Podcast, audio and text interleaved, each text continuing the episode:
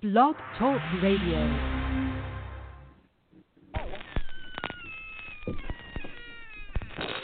Ladies and gentlemen, boys and ghouls, step right up. Behind this curtain lies a ghastly concoction of delight,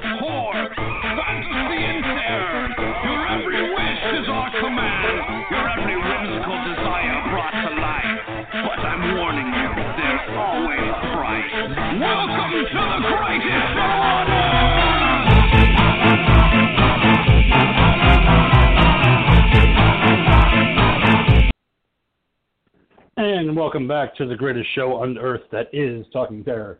I'm your old pal, the King of Horror, Andy G, welcoming you back to this episode, where tonight we'll be talking about the Mad Monkeys film pick of the week, 2011's The Cabin in the Woods, directed by Drew Goddard. So that's going to be later on in the show.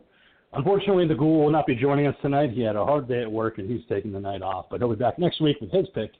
But as always, we are joined by the psychotic simian himself, the Mad Monkey, the Prince Memoir's Day. Yes, yes, funky with the monkey. Yes, this is the Mad Monkey broadcasting to you live from the subterranean catacombs of the Talking Terror Bunker, where we bring you the best goddamn controlled environment horror podcast there is on the airwaves tonight. So make sure you listen live, listen with your mama, just listen often. We don't care, just listen. Just make sure you wear a mask and social distance. That's all we ask. Yes. Those are the only two things we have. Do those two things and you're golden. Uh, but we're also joined by the very astute, the very knowledgeable, the demonic Dean. Welcome back to the show. Thank you. So, if you are listening to the show in the comfort of your own home, isn't necessary to wear a mask and social distance. I think that depends on where you live. It, it also depends on what kind of family you have. Because if I have to be hanging out with my family, yeah, I'd be definitely wearing a mask around them. It's probably for the best. Who knows? I mean, hell, even by myself, I wear a mask just in case. Who knows? You know? yeah, but you, yeah, but you, strap it you like watch that sexy look when. You, yeah, but you like that sexy look when you sit there and catch yourself in the mirror as you're walking by. You're like, God damn, you're fine. Look at that mask. Oh shit. You just slide. Oh, little see, bit no, off. I got to No, take no, off the mask not- and I got to stroke much, my beard. much. Sorry. No, see, I got to look at my beard in the mirror. You know, swing my hair back a little bit, give the beard a stroke, and be like, hell yeah, that is a nice look. Now I got to put the mask on. You know, It completely with, ruins the look. with uh, the whole world, or let me be more specific, the whole United States kind of going crazy right now on the issues of schooling. Um, yeah. Mhm. Where you know for the time uh, whenever the time comes that that I do go back on site I've really been debating ordering one of those custom uh, Friday the 13th masks uh, to wear when I teach my classes That would be a killer. I, I I have checked them out, and unfortunately, they're uh, unfortunately they are not just as great of a paint job as they seem far away. It's like I've checked them out, um, and unfortunately, the the holes are not you know 100% the same all the time. If you get one, you know I The ones- highly suggest t- t- take the, the time ones to that uh, put your own paint job on it. Yeah, yeah. you're talking about the ones that that Savini was behind Yeah. Um, it's just the, oh all right then they're all hand molded. They're all hand molded, so they're all have a little bit of quirkiness to them. But at the same time, uh, take the time to prime it and do your own paint job on it. And I think you'd be uh, a lot happier people at home if you take the time to put your own love and care into it and do your own custom paint jobs on those masks. All right, thanks for the tip. Uh, I, I am not going to do those steps on my own, and that also helps me make an informed decision about whether or not I should acquire one of them. So, so thank you for that information. That's true. Glad I glad I brought it up. Very true. I Yeah, didn't think California was I- requiring masks. Yeah, but what the as heavy it is is over there in California, you know, yeah, everyone should be wearing it. Some just because you know it's like wildfire fire over there, isn't it, Dean? Uh, n- no, so obviously the state of California is is massive in size. Uh, while cases in California, yes, uh, when they talk about the different states and which ones are having the massive increase. Uh, those being like Florida and Texas and Arizona and Georgia and California. Uh, the, this the massive outbreak in California uh, is more Southern California, the greater Los Angeles area. Now, I you know where I live is considered the Bay Area, um, the San Francisco Bay Area. Uh, where I live specifically would be considered the North Bay because I'm just north of San Francisco. Um, the numbers here are climbing uh, as well, but not nearly at the, the the amount that's going on in Southern California. Mm, Oh, okay. so you're in a good spot. Oh, that's good. You know, definitely want to stay away from those highly infectious areas. You know, even here in Yes. Pennsylvania, they're uh, giving new restrictions as of tomorrow for what we can and can't do because of the influx as of they, cases. as they should. And I know that Yeah. our our show here is not a um, you know viral or well, I wish it was more viral than it is, but uh, it's not a virus Yeah, uh, discussion. Uh, we're not a we're not we're not doctors or or, or virologists or anything of the sort. Uh, we're just a couple of assholes with microphones. But um, True. you know, I'll drink to going back to the beginning of this thing, if if people, I feel like if people just would have shut the fuck up at the start and stayed the fuck home without crying and wearing their fucking masks, then we and wouldn't be so desperate to go out to a fucking bar. Uh, you know, we, we and just stayed fucking closed. Uh, we wouldn't be back to square one where it appears that we are. So it's quite quite frustrating. Completely agree. absolutely. Yeah, it's a frustrating thing with people not wanting to wear masks or social distance, and everybody wants to go to a bar or a club. You know, like you said, everybody just stayed home from the get go. It'd be like Sweden and Germany by now. They're like, yeah, we're fine over here, guys, and we're back to 100%. what about you? Not quite. Take us away. I just find it funny that now, uh, for a country that was, you know, just a couple of years ago clamoring that we should close our borders to every other country in the world, now every other country has closed their borders to us because we are just a nonstop infectious state going on here with no Yeah. in sight. Yeah, they don't want us there anymore. All these countries can't go to anywhere anymore. Just got to stay in the U.S. But enough of the viral talk because we're not a viral podcast. I mean, I would love it, just like the you know the dean had said. We're a little bit more viral in the internet sense. But uh, okay, so if anybody has anything to talk about, uh, Monkey, before we hand it to the dean for horror news.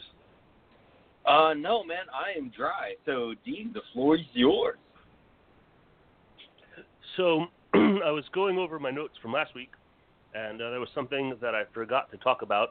I'm going to bring up real quick because I do think it's an exciting little piece of information. I think it was posted on our Facebook page last week, but uh, it was announced uh, sometime before our last show that Ernest Cline has a sequel to his very popular novel Ready Player One, uh, called Ready Player Two, that will be uh, hitting the bookstores on November 24th of this year. Uh, I think that's pretty exciting news. Uh, I don't remember all of the specifics of the book, but I remember being tremendously delighted by it, and uh, we can debate till the end of time the merits of the film, uh, of which I was not a huge fan. Um, but I am excited to see that the story is going to continue um, with a sequel uh, novel. So November 24th, uh, we should all be looking forward to Ready Player Two. That's exciting news. Yeah. Yeah, I, I'm I'm with you there, Dean. I didn't like the movie as much either. I like the book. I remember reading the book and really enjoying it, but the movie kind of fell a little flat for me. See, I mean- because on the flip side, it's it's like I, uh, for me the movie was a little bit more realistic, just because for me reading the book, the age that our main character is supposed to be, he seemed to have a little bit too much knowledge about everything in the world to be doing what he was doing and be able to en- enact his master plan. For someone who spends all of his time, excuse me, hanging out in the oasis, he seemed to be like all of a sudden this awesome, you know, MacGyver type character that was able to make these massive plans and fool the CEO of the company, and it just struck me as just a little bit too over the top. Yeah, I mean, Hmm. I'll, I'll agree with I'll agree with some of those things, and you know, uh, you know, we, we did make it out to the theater to see it, and when watching the film, it was enjoyable and it was entertaining, and it was uh, a lot of fun to search for all of the little references and in jokes that were, uh, you know, thoroughly sprinkled throughout the film, but like a lot of the stuff that I enjoyed the most from the book uh, didn't make it into the film for obvious reasons, I think. Uh, you know, but for example, one of the things that I remember most specifically from the novel was when he has to uh, recite all of the dialogue from the film War Games uh, from 1983, which Oh, yeah. is, you know, which is you know one of my uh, absolute favorite films of all time. Um, I even have a Protovision uh, T-shirt that uh, does not give any signification, signific, uh, does not give any indication uh, that it's related to the film, and I wear it uh, fairly frequently around, and I've just been like waiting for the day that somebody gets the reference. Um, but anyway, uh, there was not, there was that whole sequence, uh, which was like I think the whole first task, like was not part of the film, and that kind of disappointed me. But it was still fun, and I, I will certainly be looking forward to, to the sequel novel. I like that you have that T-shirt though, because I have those T-shirts myself. I have the Pinkers TV repair from Shocker, and I wear it around town all the time, and nobody's really said anything until one day I walked into the beer store. The guy's like, "Oh man, I love that fucking movie Shocker. Oh, Horace Pinker's the best," and I was like, "See, somebody gets it. Somebody Yeah. finally understood my Pinkers TV repair." That's a great shirt. I, I remember you po- I remember you posting about that on Facebook or something, and that's a fantastic shirt. Yeah. Like, uh, you know, I don't often uh, purchase um, movie shirts and stuff like that, but when I do, it's usually uh, I usually look for things that are not so uh, on the nose. Uh, I look for Me things too. that Yeah. are you know a little bit a little bit more subtle uh, in their referencing. You know, for the hope that like you have to be as much of a nerd as I am uh, to get the the particular reference. Oh, totally with you right there. So yeah, totally get that. All right, so uh, what's next after Ready Player Two? Uh, so uh, we've talked so much about Halloween Kills, as you know, with the slate of horror uh, that's on the horizon. Uh, this has been one of the more, uh, you know, I guess popular entries that people are looking forward to, and we know obviously it's been pushed back an entire year. Um, Mhm. but uh, a few more a few more details have been leaked out uh, by the creators. Um, Okay. you know, and uh, as we have covered uh, all of the different castings uh, since the previous film came out, and the different uh, characters that are going to be returning uh, that had roles in the first film back in 19, uh, you know, John Carpenter's original film versus the 2018 film. Um, that this uh, Halloween Kills is, uh, I'm being, or I'm reading that it's going to be uh, more than just about uh, Laurie Strode. That uh, this is going to be, they're calling it um, an unraveling Community of a community, yeah, into chaos. Uh, and that you're Mhm. going to see all of these characters that have been damaged from these circumstances kind of come together like a Haddonfield uprising uh, involving all of those characters from 1978 uh, making a stand against uh, Michael Myers. But they did say that uh, this is still Laurie's story, uh, and they they had so much wonderful things to say about Jamie Lee Curtis. They said that they were just really able to push the envelope with her more uh, this time around as they've gotten to know her better. That they said that she is just a total badass. Uh, that she does all her own stunts and was willing to go Yeah. as far as pushed, uh, you know, in this film, which is just awesome. Because, I mean, Jamie Lee Curtis is an old lady now, you know. Uh, uh, Yeah. Do a quick look here and see how old she actually is. Um, But yeah, but like but, she but had a Jamie Lee Curtis has always been that way, you know, with her stunts. You know, she's always been one yeah to, you know, give give the younger actors a hard time. I remember when uh watching an interview with her when she did the movie Virus, and um picking on all the younger actors and actresses because they didn't want to get dirty. They didn't, you know, want to get mucked up, you know, in front of the camera. And Jamie Lee Curtis literally t- took, you know, a big ass can of used motor oil and like poured it all over herself and put it all over her body and stuff like that. And like, no, this is what you look like when you're doing an action movie. you know, get into your role. Yeah, well, you know, she's 61 now, and you know, for for for males and females, like 61 uh, to be doing stunts is uh, you know that's up there in age, and you know Jamie Lee Curtis has had a very very successful Hollywood uh, Hollywood career, but I feel like uh, before Halloween 2018, she had kind of settled into this role of like uh, yogurt uh, yogurt sp- spokesperson uh, for Yeah. the at, at, yeah exactly there you go. Um, you know I did not expect to like see her back on screen and just kicking ass and uh, while there was some ass kicking in 2018, apparently uh, the the stunts and stuff that she pulls off in upcoming Halloween Kills is going to be pretty awesome as well. So, uh, you know, I'll be looking forward to, you know, more news about this film as as I would imagine they're going to keep giving out little pieces to keep us keep it in our minds. That's what I would hope because we got over a year till we till we get there. And hopefully I don't get COVID like in Paris before it. But okay, because it sounds kind of like they're going um like almost a Parents of Elm Street kind of thing. Because King, you're the big Halloween fan. It's like how you Yeah. know how come they never really brought in this community thing with the whole Michael Myers storyline? They I think that. oh, go um, ahead, go ahead, King. Go ahead. It's okay. Uh, no, they they have. I mean, in Halloween two, there's a scene with Loomis outside the Myers house, and you have a bunch of people gathered outside, and they're throwing rocks at the windows, and they're yelling and they're cursing because people in their community have been killed by Michael. And then they carry over to Halloween six. Again, not a fan favorite of a lot of people, but they also have a, a gathering in the center of town where people are condemning Halloween. They're trying to ban it, but there's also people trying to get it back. So you get this back and forth. But at the same time, with Halloween Kills, I'm really kind of looking forward to seeing how far they go into the community because you have to think Yeah. This And- this Michael Myers has killed a bunch of fucking people, and they're gonna want blood.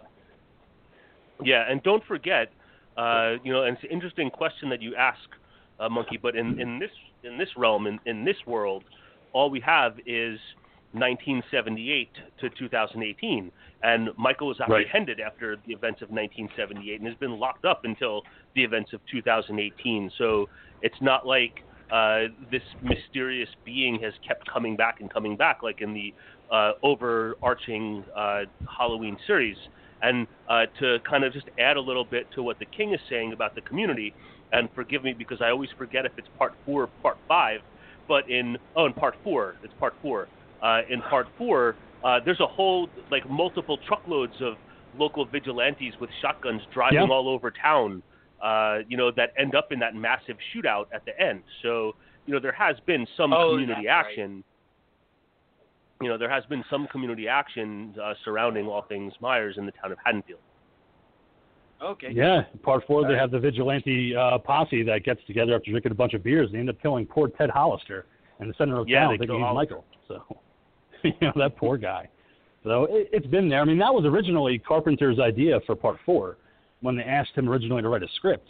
He did write one where Michael was more of a specter, and it's how a town deals with it 10 years later with these murders happening again. So the idea has always been there to explore more of the Haddonfield community. They've just never done it really in a proper way. So I'm hoping that Halloween Kills does do something, especially with the the climate that we're in. I think you know, with everybody getting so enraged over everything, I think having a killer come back uh, 40 years later and killing a bunch of people, it's going to cause a lot of people to get out of their chairs and get out into the town and start screaming, you know, and wanting justice. I won't wear a mask. You can't make me. Damn you, Michael, wear a mask. Right ahead of you. so, so we'll look forward to that next year, 2021. All right. So what's next, uh, Dean? So, uh, Toy Story 4 director Josh Cooley uh, has been hired to direct Little Monsters for Universal. Uh, you know, no relation to the other uh, film from the late 80s called Little Monsters starring Fred Savage. Uh, but Right. uh, this is more going to, as you know, these titles continue to come back to the forefront, is going to be a love letter to the classic Hollywood uh, Universal monsters, and it's going to be, quote, a more family friendly version of the classic Universal monsters. So it looks like they're having a, you know, little entry level Universal monster movie for the kids coming out. Uh, that will be called Little Monsters. okay. What do you mean okay? it Uh, sounds fun. um, What's but- your problem, but at the monkey? same, like, like I'm just trying to figure out, like, are they like gonna do watered down, like, you know, cartoon family, you know, family cartoon kind of thing going on here, or like, uh, it, I think they- it said live action. I think it said live action. Um, I don't think it's going to be animated. okay, Yeah, as far as I know, it's it's live action. You know, and it's going to introduce the kids of today to the classics. You know, which I think is a great idea. You know, these are the OG monsters: Frankenstein and Wolfman and Invisible Man, Dracula. You know, I think it could be fun. You know, to expose kids to the old school stuff. Yeah, and I have See some what yeah, we a little bit of news about those. I have a little bit of news about those old school monsters, but that'll come a little bit later uh, in in in the stories that I have to share with you all this evening. All right. All right. Okay. So, Monkey, what were you saying? no, I'm just trying to figure out how they're gonna make this. I'm just trying to wrap my head about how they're gonna make this work while still keeping it a Universal Monsters movie without completely watering it down like Hotel Transylvania. Well, they did it with Monster Squad. That worked out pretty well. Yeah, That worked out better that, than yeah. uh, pretty well. well, that's what I'm saying. Yeah, You know, I mean, okay. it's been done before. you know, it's not like it hasn't been done. I mean, it has, and it's worked out. I mean, uh, Monster Yeah, Squad's a I'm- I'm classic. just saying- You know, so. Yeah, but I'm saying what's considered family friendly in the 80s is way different than what's considered family friendly now. Mm, I guess in a way. You know, I mean, I don't, I don't know. I'm removed from that. I don't watch kids No, programming. definitely that's I couldn't tell definitely true. Whatever was considered uh, family friendly or safe for kids in the 80s is definitely much different than than now. That is that is not debatable at all. All right, sorry, Dean. All right. What, were you got- what else do you have on the news? In fact, in fact, I was I can't remember what it was, but I was watching something. I swear, yesterday or the day before, and for the life of me, I can't remember what it was.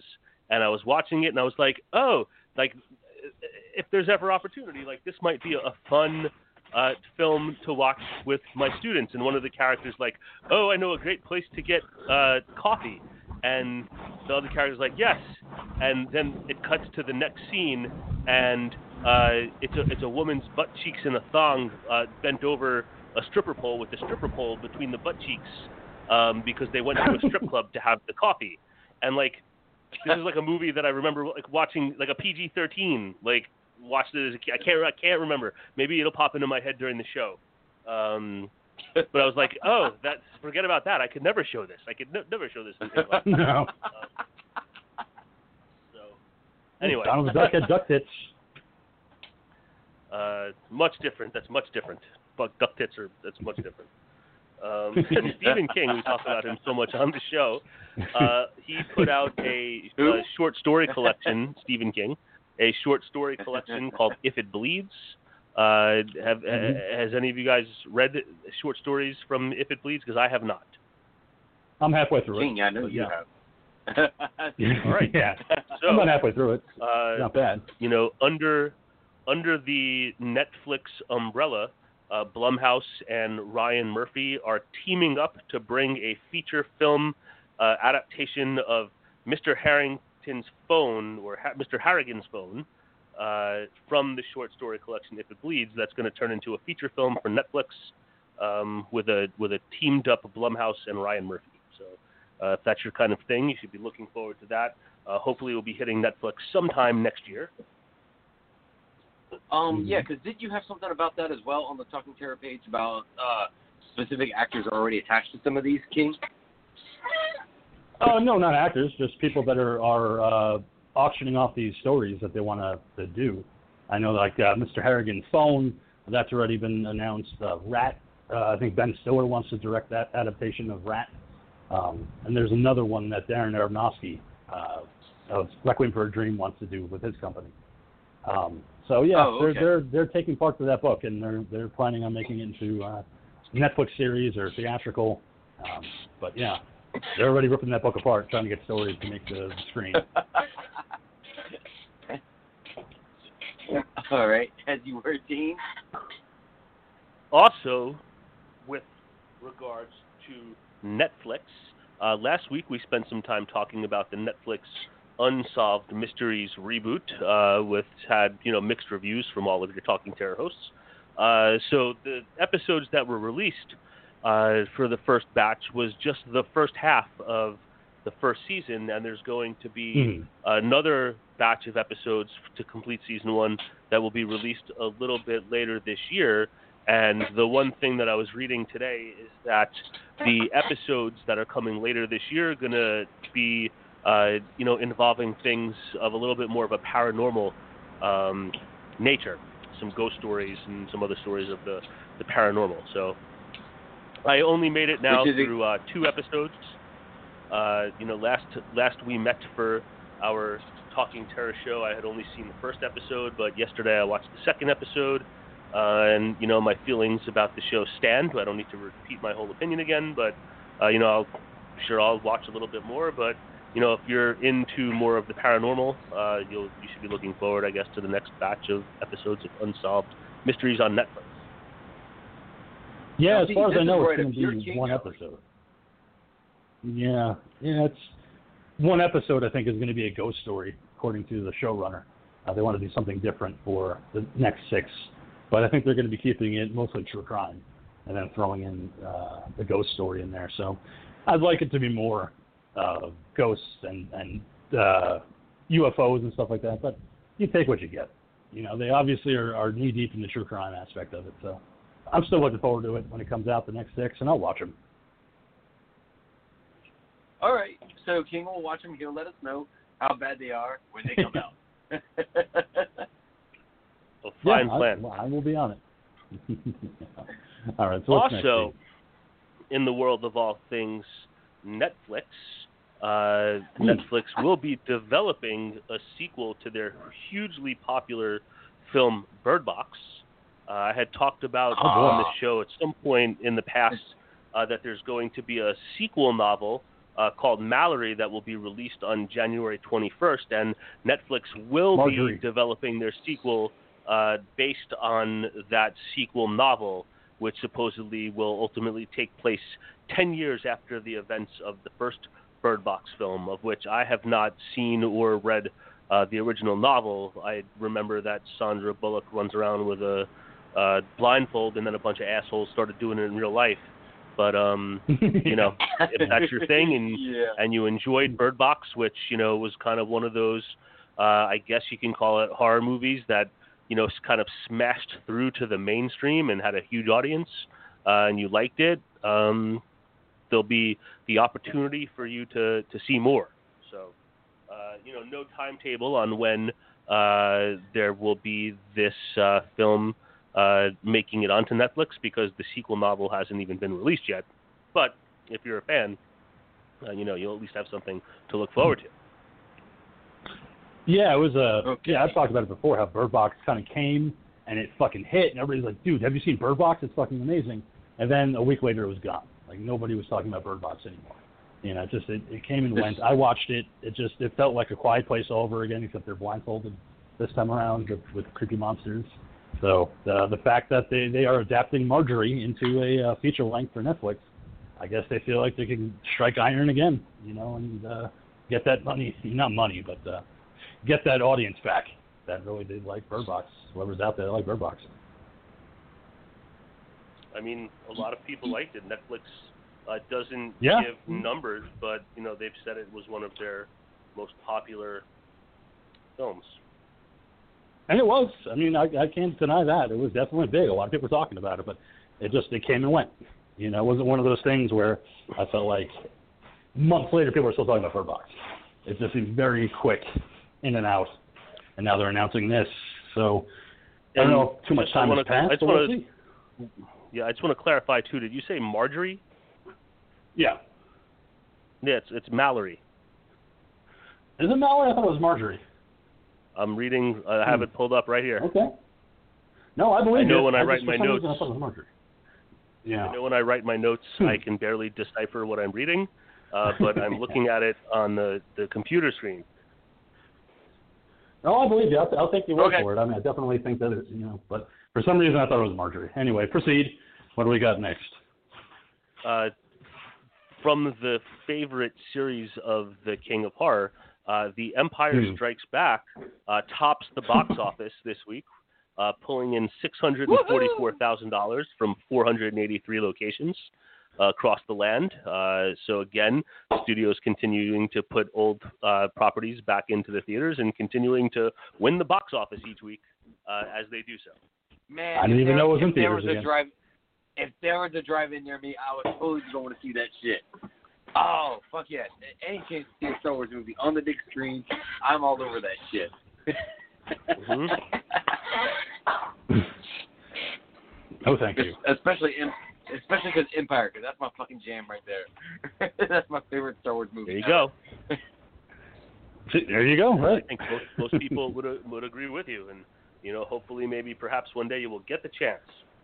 But with that being said, uh, one of the king's another uh, you know avenue uh, that is one of the favorites of the king on Shudder, and uh, you know I know the king was tremendously disappointed from his in-person encounters with uh, Joe Bob Briggs.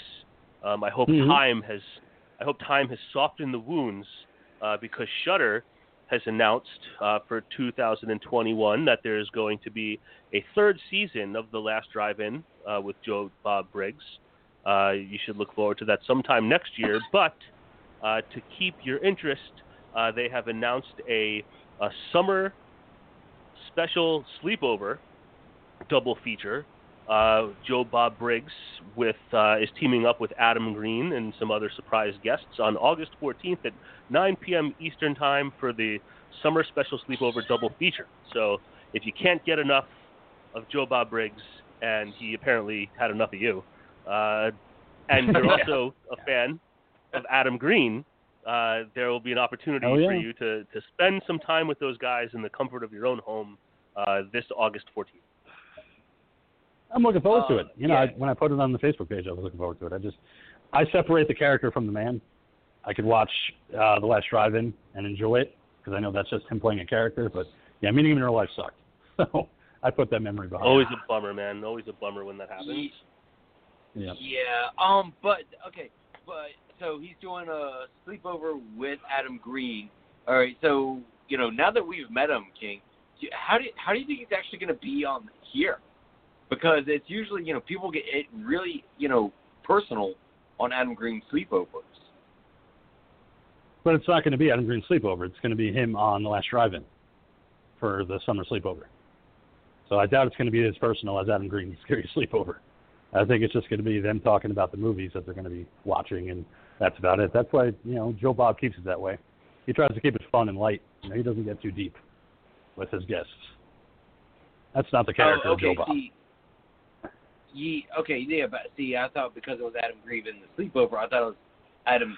It was also going to be Adam Green's sleepover. So okay, my mistake. Well, No. it's a well, it's well. Adam Green is taking part. They're like teaming up for it, but I believe it's under the That's banner right. Of the Joe Bob Blig, Joe Bob Briggs. That's correct. Oh, yeah. okay. Yeah, it's going to be under Joe Bob's, not not Scary Sleepover. So I don't think it, there's going to be Oh, any okay. uh, depth. But No I'm going to check it out with Joe Bob? because I'm no, I'm a huge fan of Adam Green, And- obviously. So I'll be checking it out. And I do want to uh, say really quickly, uh, you know, Adam Green, alternatively to what sounds like uh, the King's experience with Joe Bob Briggs, Adam Green was absolutely delightful. Uh, when I had Oh, yeah. a Yep. chance to meet him uh, at uh, the NJ HorrorCon a couple years ago, uh, when I flew out to to chill with the Ghoul and enjoy the con. Um, Adam Green had his table. Yeah. Uh, he will talk and take selfies uh, for free. Um, and yes, he has you know different things to sign for, for money and everything. Uh, but he makes time for everyone. Uh, you know, my my friend Jen, uh, who lives here in California and is a listener and a horror fan and a close friend, uh, is a huge Adam Green fan. And Adam and I was saying how she was so jealous uh, that I was gonna meet him. Uh, he took my phone from me and turned it on selfie video mode and made like a two minute video to her. Um, like just the most generous person with his with his time. So um, Yeah. it sounds Man, like that's a, a much fucking different awesome. experience. Yeah, yeah, it was Mhm. really really cool. Um, so anyway, uh, you uh, Adam Green was great. I never met Joe Bob Briggs, uh, but all I can go on is um, what the King has shared. Yeah, and I've met Adam Green too, and it was probably one of the best conversations I had at the table, where we talked about not just his movies, but we talked about GWAR and Dave Brockie and what he meant to the show Holliston, and yeah, it was usually like a 15-minute conversation. That shouldn't have happened. Usually they push you out for five minutes. They're like, all right, here's a picture, move on. But no, he was happy to talk. Like, he was just happy to conversate with people. It's a rare thing that you see with people. Yeah, man. okay, so what else you got? Moving on. Moving on, uh, NBC has announced their free Peacock app, and on this Peacock app, there is a very, very, very large library of films in the horror genre. I was talking earlier about the classic monsters. Um, all of the Yeah. classic Universal monster movies are on there, um, starting Really? from 1931 through 1964. All of the original Universal monster movies, uh, all of the offshoots of those, all of the Abbott and Costello versions, uh, all of those things are there, and it's all free. In addition to that stuff, uh, they have a handful of Hitchcock films and also a very extensive list of more uh, modern horror fare uh, with many, many, many recognizable films. You know, not just you know 500 horror films that no one's ever heard of, except for The King. Um, there is uh, a whole uh, host of familiar titles, a very extensive library, and that is the Peacock app, and it's entirely free. Uh, I have not downloaded it or checked it out. Uh, I'm going to assume that it's ad supported, uh, but they have a very Gotta extensive It is. library, uh, you know, very extensive library for genre fans. Um, so just you know, pretty cool. Since we were talking about the Universal monsters, uh, if you wanted a chance to see any of those originals, they're all there. That's awesome. Yeah, I was watching it, uh, to the public. Yeah. Oh, Yeah, I was watching it earlier. That's okay. I was watching it earlier. I mean, no big deal. Uh, but they have the the Munsters, the original run, two seasons of that, and then uh, Alfred Hitchcock Presents, which is a show that I grew up with back in the day when it was on basic cable, and I used to watch the hell yeah, out of that. I show Alfred they go back Hitchcock presents in my classroom every single year. hmm It's a fantastic series, and he was just We, such a uh, great every host. year we read.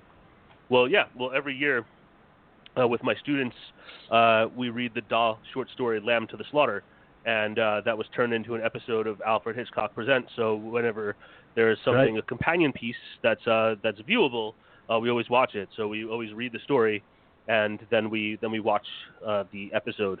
Uh, the Alfred Hitchcock Presents episode, and then I talk about Alfred Hitchcock and all of this. So it's a really cool little uh, indoctrination to my little minions.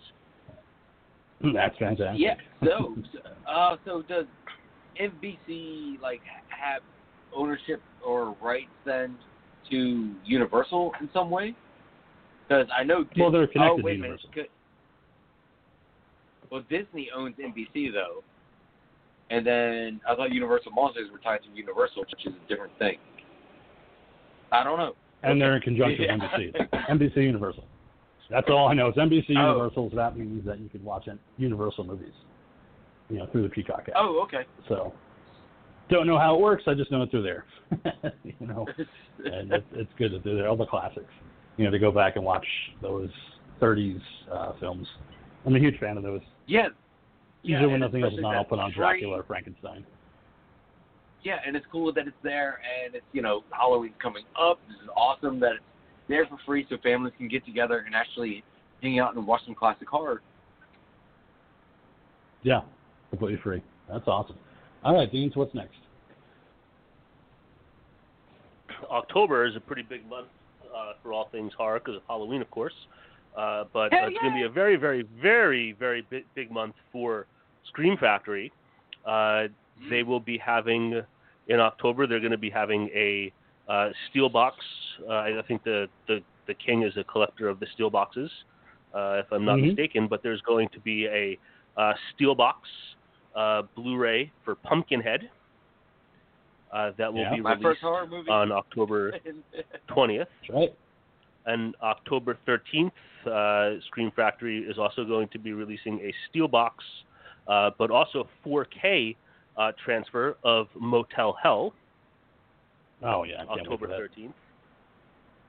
And then One of my finally, uh, Scream Factory has announced also being released on October 13th uh, the massive, fully comprehensive Friday the 13th box set uh, that is going to consist of 16 DVDs.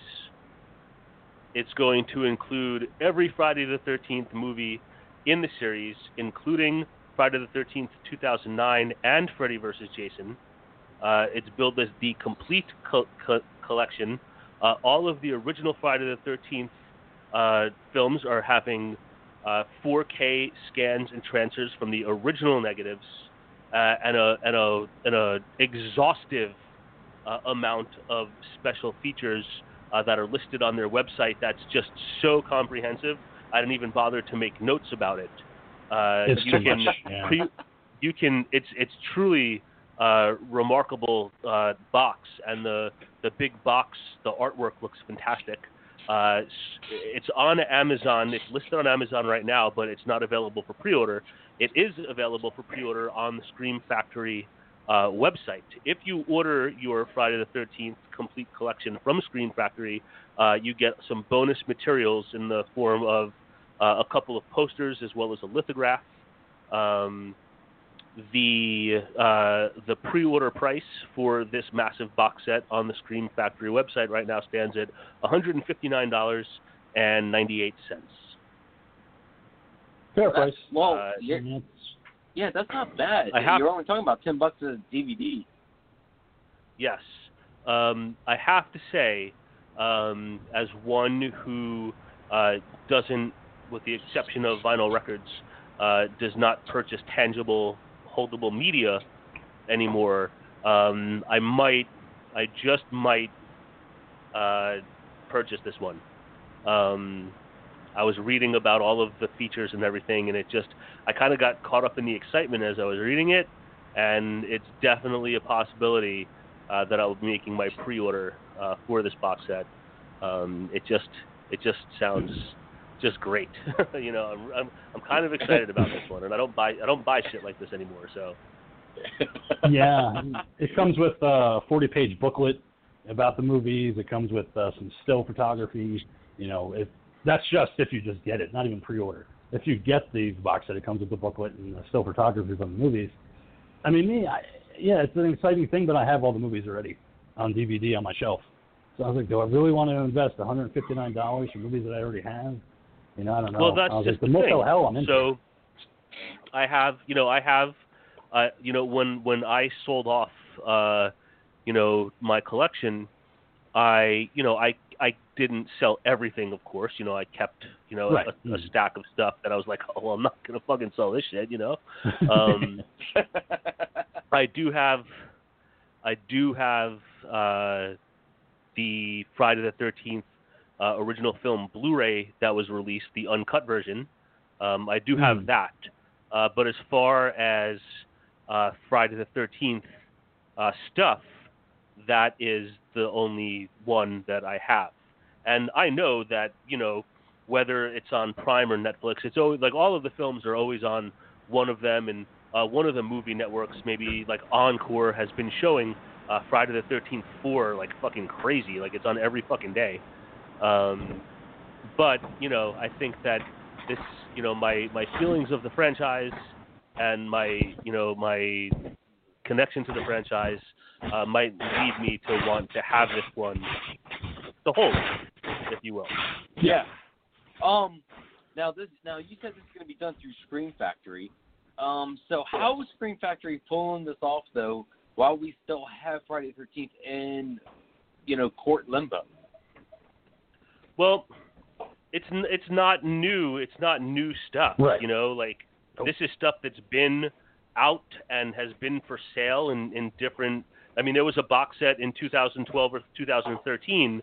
Uh, I don't Mhm. think it had uh, the uncut version of Jason Goes to Hell, uh, which is going to be on this one, and it also might not have had Freddy vs. Jason or um, the Friday the 13th remake. Uh, this one is going to have all of those things. you know, Friday the Thirteenth movies are still for sale. You can still buy all of them. Uh, I guess when it comes to existing, and again, I'm just speculating here, but I guess when it comes to Yeah. existing stuff, uh, you know, whatever agreements are in place are different than uh, the ability to create new material. Uh, so, Okay. I mean, that would be my that would be that would be my guess. Um, you Yeah. know, when it comes to that. You're right. Yeah, that's all it is. It's new content can't be released. So video games, action figures, movies, TV shows, specials. It can't be new. But if you have an existing property with all those movies, yeah, you could get them out. Put yeah, because a they were able set. to like they were able to make that video game, but then they had to stop making like new material for it. Like when that lawsuit first started heating up, and um, Mhm. you know, I don't know.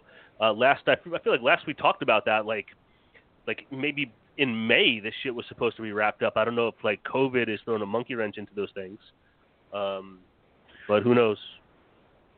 But I would assume so, because yeah, I haven't Oh. heard anything from Larry Zerner or anything, anybody, about the uh, Yeah. the conclusion of the lawsuit. So I think COVID probably just pushed it back. So who knows when we're going to get a Yeah. update on that? But Yeah, Yeah, so you know, I do. I. I think, you know, I haven't fully made up my mind yet, but I'm pretty sure I'm. This is something that I'm gonna pull the trigger on. I think, I like, there's just as soon as I was reading it, like, all I was thinking of was like, wow, like, I, I would really like to have this. I would really like to own this. Um, you know, and in, you know, it's those bigger things that I have that I did Mm. not get rid of. Like, I have the the Halloween special edition that uh, DVD set that has uh, like the clear window with the Michael Myers mask inside the window, and it has uh, Mhm. like the original Halloween, but also like the the TV version that had some of the added scenes that were put in for broadcast television. Um, you know, and I have the like the wooden uh, wooden uh, you know burn engraved uh, box set for the the original Wicker Man. Like I like some of my special shit like that. I didn't get rid of when I sold off all my shit, but um, you know, I think that this is Well- a, a piece that I think I'm going to have to pull the trigger on. Plus, you also get the additional things like the king said about the lithograph and the posters. You know, so you're getting you know some possible artwork to put up in the place as well. Yeah, that stuff doesn't get put up in my place. Uh, it'll get put up in my classroom. Is where it will get there you put up. That shit, that, that shit Yeah. can't get put up in my place, man. Uh, just uh, Well, yeah, as an example, just getting the like my giant, uh, you know, the Crystal Lake Memories coffee table book. Just you know, getting that on the stack of coffee table books was a, was a, was a debate. So um, you know, inside I don't have it this stuff like open uh, and full out on display in my classroom, but like when you open my closets, like, like I have all this stuff on like the the inside of the closet doors and and stuff like that. So uh, that's probably where that stuff will will end up residing. And aside from Motel Hell and the Friday the 13th box set, they're also going to be releasing on Blu-ray for the first time ever the 1984 Terror in the Aisles, which was released in the theaters, and it's basically Donald Pleasence and Nancy Allen talking about the highlights of every horror film that have been made from the 30s up until 84. So it's basically just a, a, a hot reel of Exorcist and, and The Burning and Halloween, Nightmare on Elm Street, Carrie, all these movies. It was played on-stop on HBO back in the day. It's called Terror in the. Nancy And they had Allen- Cobra. That, Yeah. Nancy Allen, that Nancy was in uh, RoboCop. Yes, yeah, and Carrie. Yes. And um, Blowout, which I think is my favorite uh, Nancy Allen film with John Travolta, directed by Brian De Palma. She was in. Give me a second for my brain, because I know her the most from RoboCop, but she was in. She was in Dress to Kill. Yeah, she was, yeah. With uh, the actor who played Arnie Cunningham in watched? Christine. Michael Uh, Caine. that's, uh, and, that's- uh, Uh, that's Ke- uh, that's Keith Gordon. correct, yes. and, And Angie Keith Dickinson. Gordon, yes, uh, Keith Gordon uh, has gone on to have a very successful uh, career as a director.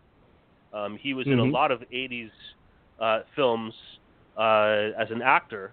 Uh, you would have obviously known him from Christine, uh, but he was in uh, several films uh, in the 1980s, including uh, one of my favorites from. Oh, he was in Jaws 2.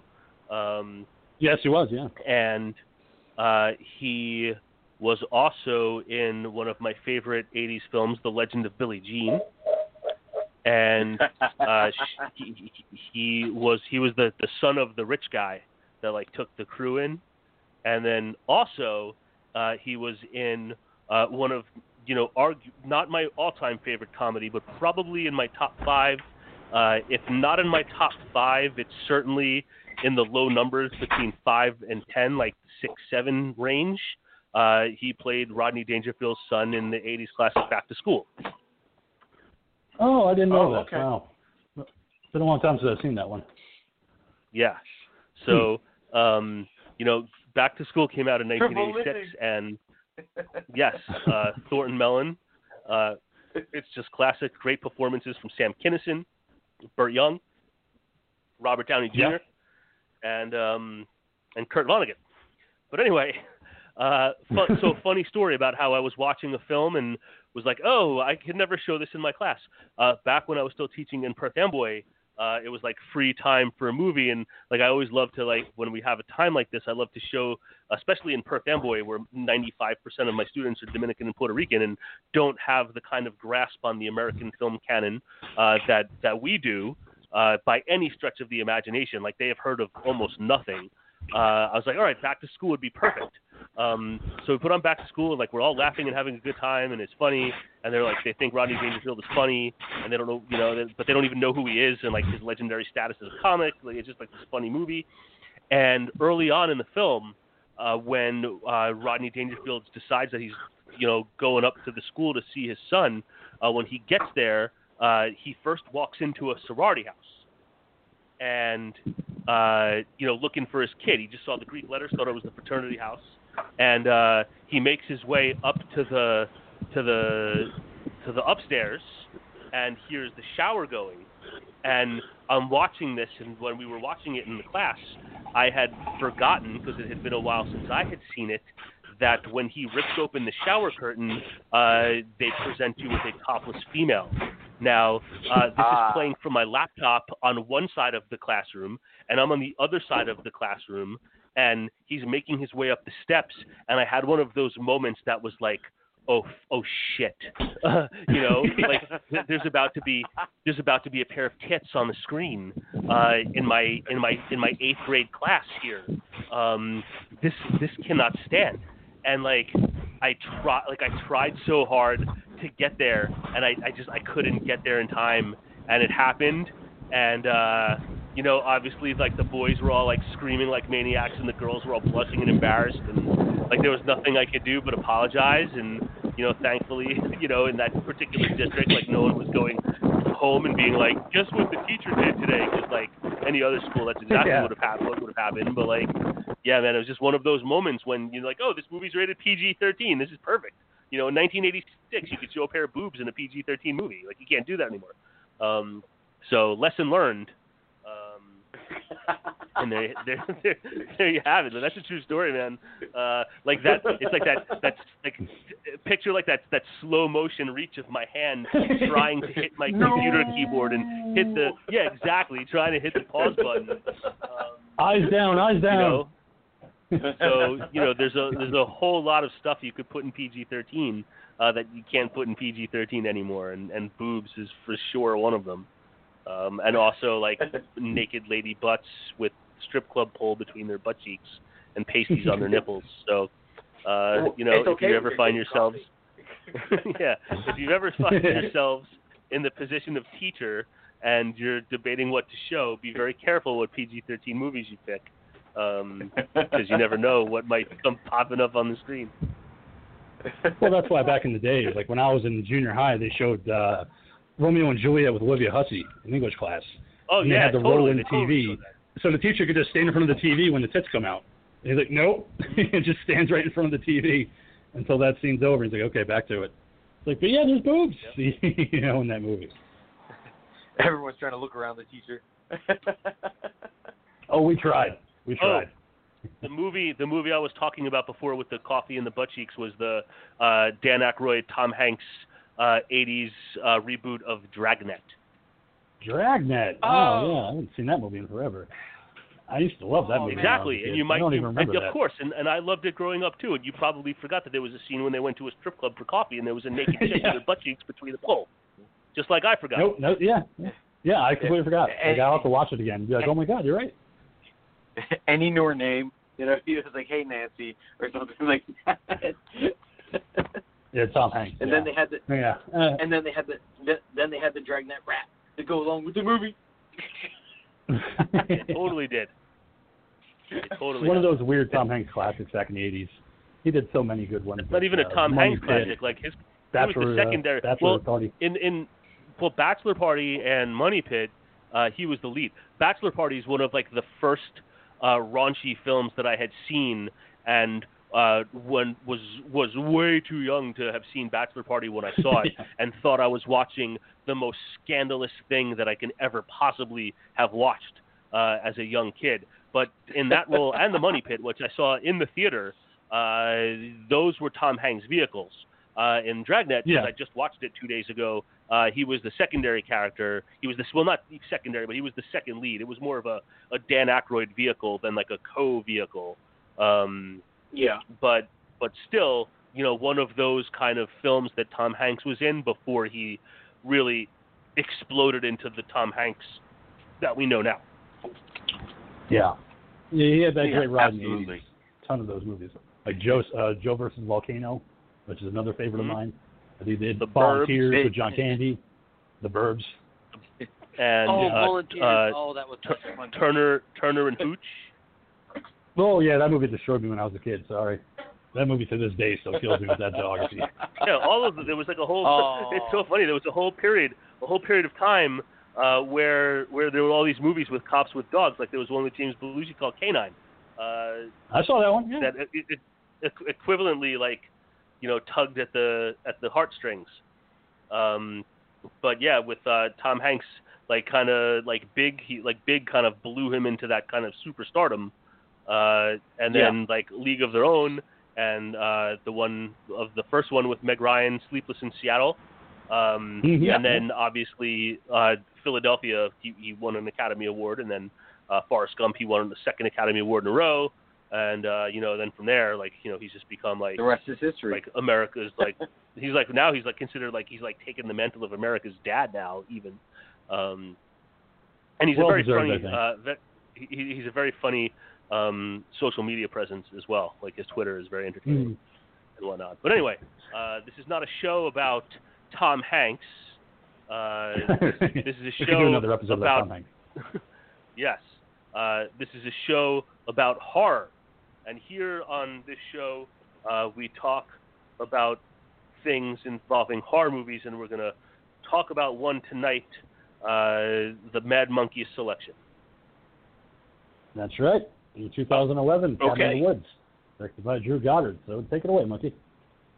All right, on tonight's episode of Talking Terror, we are going to talk about the difference between an elephant and an elephant seal. We're going to talk about the difference between zombies and We zombie redneck torture family.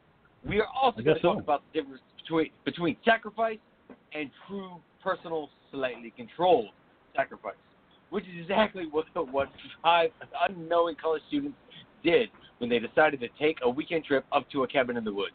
A trip where the only expectations were drinking, smoking pot, and fucking their brains out, and possibly, maybe, someone is hoping they just might save the world while they're doing all of that. Hmm. And that's what this movie's about. For me, this is my first time watching this movie.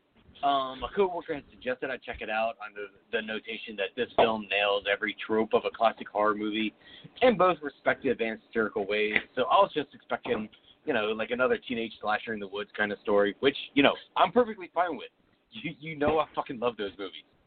But I'm going Yep. in blind, and in the opening credits, I see the name Joss Whedon and his production studio, Mutant Enemy Productions. So I was listening like, fuck, man, there goes the whole fucking movie or any surprises along with with it. Because anytime you see Whedon's name attached to a project, you know it's going to have some kind of nerd sci-fi content in somewhere.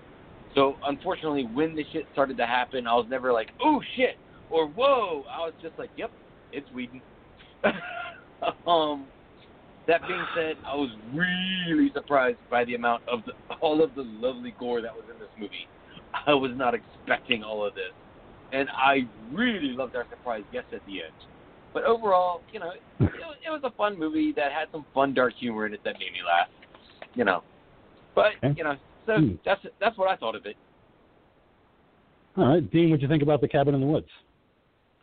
Uh, so Cabin in the Woods has actually been one that's been on my list for quite some time to check out. Um, as I hadn't seen it in full before, I feel like uh, one time a long time ago, uh, after uh, it was available to view on the home front, I might have put it on once late at night, but it was too late at night and I fell asleep pretty quickly, and for whatever reason, never revisited it. Um, so I was looking forward to watching it for the show. Um, and I do want to say that I found that uh, there was some entertaining parts to this, and I thought that the concept uh, was a great concept for a horror movie. Uh, I just thought that the the larger story and the execution uh, left a little bit to be desired. Hmm. I can agree Okay. with that. And uh, I had seen uh, the Cabin in the Woods in the theater when it first came out. Um, I really have no feelings towards Joss Whedon whatsoever, so it didn't really bother me. Um, but I saw it and I really thoroughly enjoyed it for what it was, where it was just kind of not necessarily a love letter to horror movies, but kind of like showing you just exactly how dumb they can be at times, like how predictable that they can be, you know, in the right circumstances. Um, I ended up buying it on Blu-ray. I have the novelization, the movie tie-in, you know, because I wanted to see what else they could do in the book other than the movie, which is uh, the book is better in my opinion. But it's just it's a fun movie where yeah, tons of gore and predictability all around. But I think they played it in such a great way where you have two people controlling the environment, specifically for the ultimate uh, ritual, you know, for the elder gods, you know, underneath. And to have Bradley Whitford and Richard Jenkins play these two characters was brilliant because I think they're both Oh, great yeah. actors in their own rights. Yeah, I agree with you, man. The, uh, their roles were like some of my favorite in this entire movie of what they were doing, as opposed to our cast of you know heroes or sacrifices, however you want to look at them. You know, but yeah, those two, you know, did great in this movie. Yeah, tequila is my lady. Tequila is my lady. yeah, and It's- and like the, I'm sorry, King, were you done with your statement, or did you have no, to say? that was done. Yeah, go ahead. Yeah, sorry, I just I wasn't trying to say something. Um, sorry. Yeah. I I agree with what the dean was saying here. Is I really like the premise. I just wish we had gotten a little bit more instead of like just the dumps that we got at, in the third act. Like you know, I like I wish we had been explained a little bit more throughout the entire thing. You know, it, I think they could have uh, weaved a little bit more of that into the first two acts, which I'm sure they did in the book. You know, uh, of Mhm. explaining that a little bit better.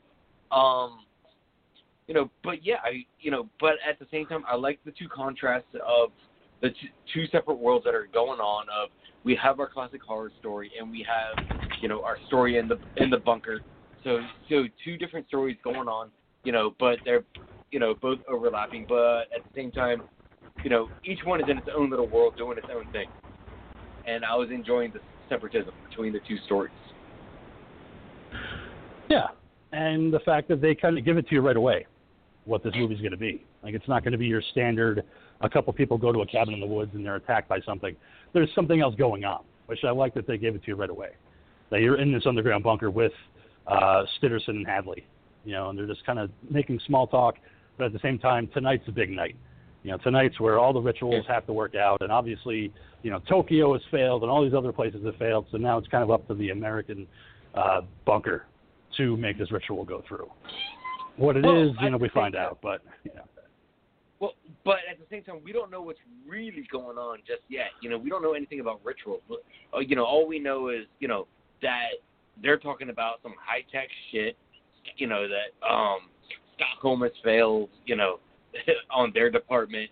Japan is, you know, you know, catching right up to them. You know, and they're like, you know, oh, it's always fucking Japan, and we got to compete with Japan. You know, and it sounded like, you know, almost like, um, you know, tech companies you know, fight, fighting over some kind of territory, you know, or or something, and they're talking about, you know, R and D, you fucked up, you know, tech support, you fucked up over here, you know, last year we messed up and we blamed it on tech support, and the one woman that's running around with the clipboard and stuff like that, you know, he's like, hey, wait, you work in tech support, don't you?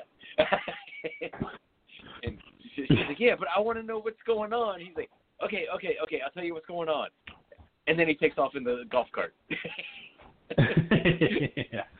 So, so just smash cut the title us, you know. Yeah. yeah. Mhm. Cabin in the woods. Ah! yeah. What's interesting, But- I was reading Yeah. earlier uh, that for that whole opening sequence in the you know in the corporate complex, if you will, uh, that they they they they started uh, the movie with that stuff uh, because they wanted to confuse the audience about whether or not they were like in the right film because nothing about that says cabin in the woods um, No. in any way um, which I you know I thought was a kind of entertaining way to to start things off. Um, but I also had kind of vague remembrance of that from the time that I tried to watch it the first time. Uh, that was unsuccessful viewing. And I thought that they did a good, a good job with it. You know, I mean, you're sitting in the movie, you're wanting to see a slasher, and you see these two guys in a fucking bunker. Uh, yeah, my ticket's right, right? Like we're in the right theater, but so it works. but also, when you get introduced to the main set of characters, where you have Dana, Jules, um, Holden, Marty, and Kurt, they're all easily playing the parts that they're supposed to be playing right from the get-go oh yeah. where you know you have you know the the virginal type girl, even though she's slept with her professor already. But then you have Jules as kind of the whorish character, Kurt as the jock, you know Holden kind of the brainy guy, and then Marty shows up with his coffee cup that's also a bong in his car, t- like ready to go and party. Bong ever. Seriously. Yeah, the fact that he can yeah, make it into a, a coffee cup, and he's like, oh, it's a coffee cup. And I read that that was actually a fully functioning bong, and it cost them three thousand dollars to make. Oh man, three thousand dollars to make that. Well, it's a good. Hey, listen, you know, but it's a very cool effect. But you know, and there's a good dynamic between these characters too, where it's not. It's just not impossible to believe that they could be friends. Um, and I just I love the dynamic with Kurt and Jules when Kurt finds the books and he's like, "Where did you get these? What are you doing with these books?" She's like, "I learned it from you," and runs away. Like you know, it's kind of a playful What a fantastic, fantastic reference. That's a deep cut reference. You got to be of a certain age to know that one. PSA. Oh yeah, the PSA with the dad and the son, the marijuana. Oh, yeah. I still use classic, that fucking but- line and shit. Oh, totally. I say that I say that all the time. Uh, like with stuff with students, they have no idea what I'm talking about. It's fantastic. and so they But yeah, get into like their RV said- and off they go. oh. Uh huh. No, go yeah, ahead. But like you said, the dy- I, uh, like you were saying, the dynamic is really good where everyone's getting along. Everyone has their established roles that are necessary for a classic cabin in the woods horror movie, but no one's being over douchebaggery to each other either. You know, they're, they're all actually friends, and even though they might crack on each other, you know, they actually do like each other. You don't have the jock being the asshole jock and going around punching the fuck out of the stoner all the time or anything like that. You know, they're all actually genuinely like each other. They do. And uh, they get into their RV for a weekend at Kurt's cousin's cabin in the woods. And as they drive away, you see a guy on the rooftop saying, you know, the nest is empty. Now we can carry on. You know, so okay, now we're getting into this where it's like, okay, there's something else going on. It's not just them going to a cabin in the woods. There's a subplot where that involves Hadley and Sitterson in this underground lab of what is going to come next once they reach the cabin. Yeah, and they made it a point that you know this cab, you know, they're- as they're driving along, this cabin is way the fuck out there. They established straight off the get go, and I love that they did this. That they're going off the grid, you know, and the stoner's like, you Yep. know, yeah, no G, no GPS, no cell phone signal, and I love that they cover this so no one can go. Why don't they just fucking call for help? You know, they, they're you know they're covering their bases here. I, you know, and just straight off the bat, you know, letting everyone know, no, there is no outside help. You know, and at, and Right. as they're going more and more off the grid, now we're seeing in the bunker them zooming in and in and in with a satellite. hmm And I thought it was great when they get through the tunnel because they go through the tunnel to get to the cabin, and it's one of those things where you don't see it until it happens when the force field comes up and the eagle flies into it. It's like, well, that's their last chance. You know, they've crossed over into a place where they can't get out of. Like they're trapped now. They Yeah. don't realize it, but they are trapped. Now they are in the simulation. I think they screwed up there with that scene though. Is the whole thing of um, you know, the, the eagle exploding against the, the force field.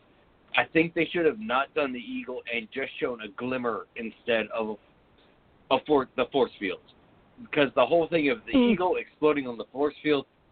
Unfortunately, those of us who are paying attention will know exactly what happens fucking later, and it's just I, I think they shouldn't have given that giveaway from the beginning. Well, I think they weren't playing that for us. You know, we as an audience, as horror fans, would get it. You know, if there's something wrong, if they show a shimmer, you know, where it's like, what the fuck is that? You know, obviously they crossed over into a place where they can't get out of. So for the people that aren't really into horror films, I think that's what it was there for. Be like, oh shit, okay, so yeah, it's a force field, and that eagle died, so now they can't get out. All right, dig it. You know, yeah, it so. just went poof. Yeah.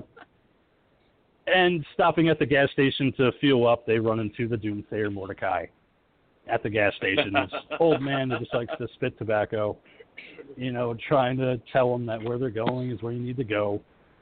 And when he calls Jules a whore, that's when you even get Marty standing up for him. Marty's like, "What the fuck did you just say?" Like, excuse me. So it's like a cool dynamic where it isn't just a jock standing up for her. It's also Marty, you know, kind of stepping up and being like, "Who the fuck are you, man?" Yeah, because she's not a whore. She's, you know, she just changed her hair for the weekend, but you know, no one thinks she's a whore. You know, she's just a pretty front. Yeah, well, the railroad's going to come through real soon. It's going to be real exciting for you. and the ro- the roads are gonna have road on them. yeah, it's it's a great little thing. It's a you know obviously a nod to people like Crazy Ralph from the Friday Thirteen series, you know, but he doesn't really warn them, you know, which I thought was interesting. He doesn't tell them like you can't go to that cabin; it's evil. And, you know, if you go there, you're going to die. He just tells them where it is. Makes that comment about Jules being a whore, then they're on their way. well, he also made the comment though that he's seen lots of people go there, but not but none of them come back. You know, and he sa- said, you know, that people weren't the original owners. He's seen lots of people own that building, but all of them took off real quick. You know, so there was Yeah. that. There is. I Oh, mean, yeah, then we get the phone call from Mordecai to to them. you know, it explains it even more. Run, speaker. No, no, go ahead. They are blind to what they are about to see. yeah, this like Old Testament kind of shit that he's just speaking, you know, into a payphone. You know, uh, you know, yeah, you know, they shall they shall reap their pains and all this shit. You know, that kind of crap. You know, it's just Old Testament kind of crap. And like, wait, did you put me back on speaker? Oh shit, did I? Oh, I didn't mean to. Like, God damn it. sorry, Morty. Sorry. Oh my God. you know, I didn't even know I did it. Um, but it's also in the lab where you get uh, the security guard, you know, the the army guy who's standing at attention, doesn't really understand what's going on, but once he finds out further what they're doing, he doesn't really like it necessarily. He doesn't really believe in what they're doing, but they explain to them why they're doing it. But it's when they're taking the bets that I really did enjoy. When they're all putting money on what the thing's going to be that gets them into the cellar. that's the whole point. Get these people into the cellar. And everybody's taking bets, and you know, maintenance has you know the one, and he's like, "Well, I got the same thing. I'm an intern." He's like, "You know, go with what your gut says." He's like, "If they weren't maintenance, they wouldn't be making the same bet." you gonna Here's go the who thing you with always that. go with? you know I am. Okay, Aquaman. what did you mean by that? Sorry, Dean. Nothing. What- Nothing. No.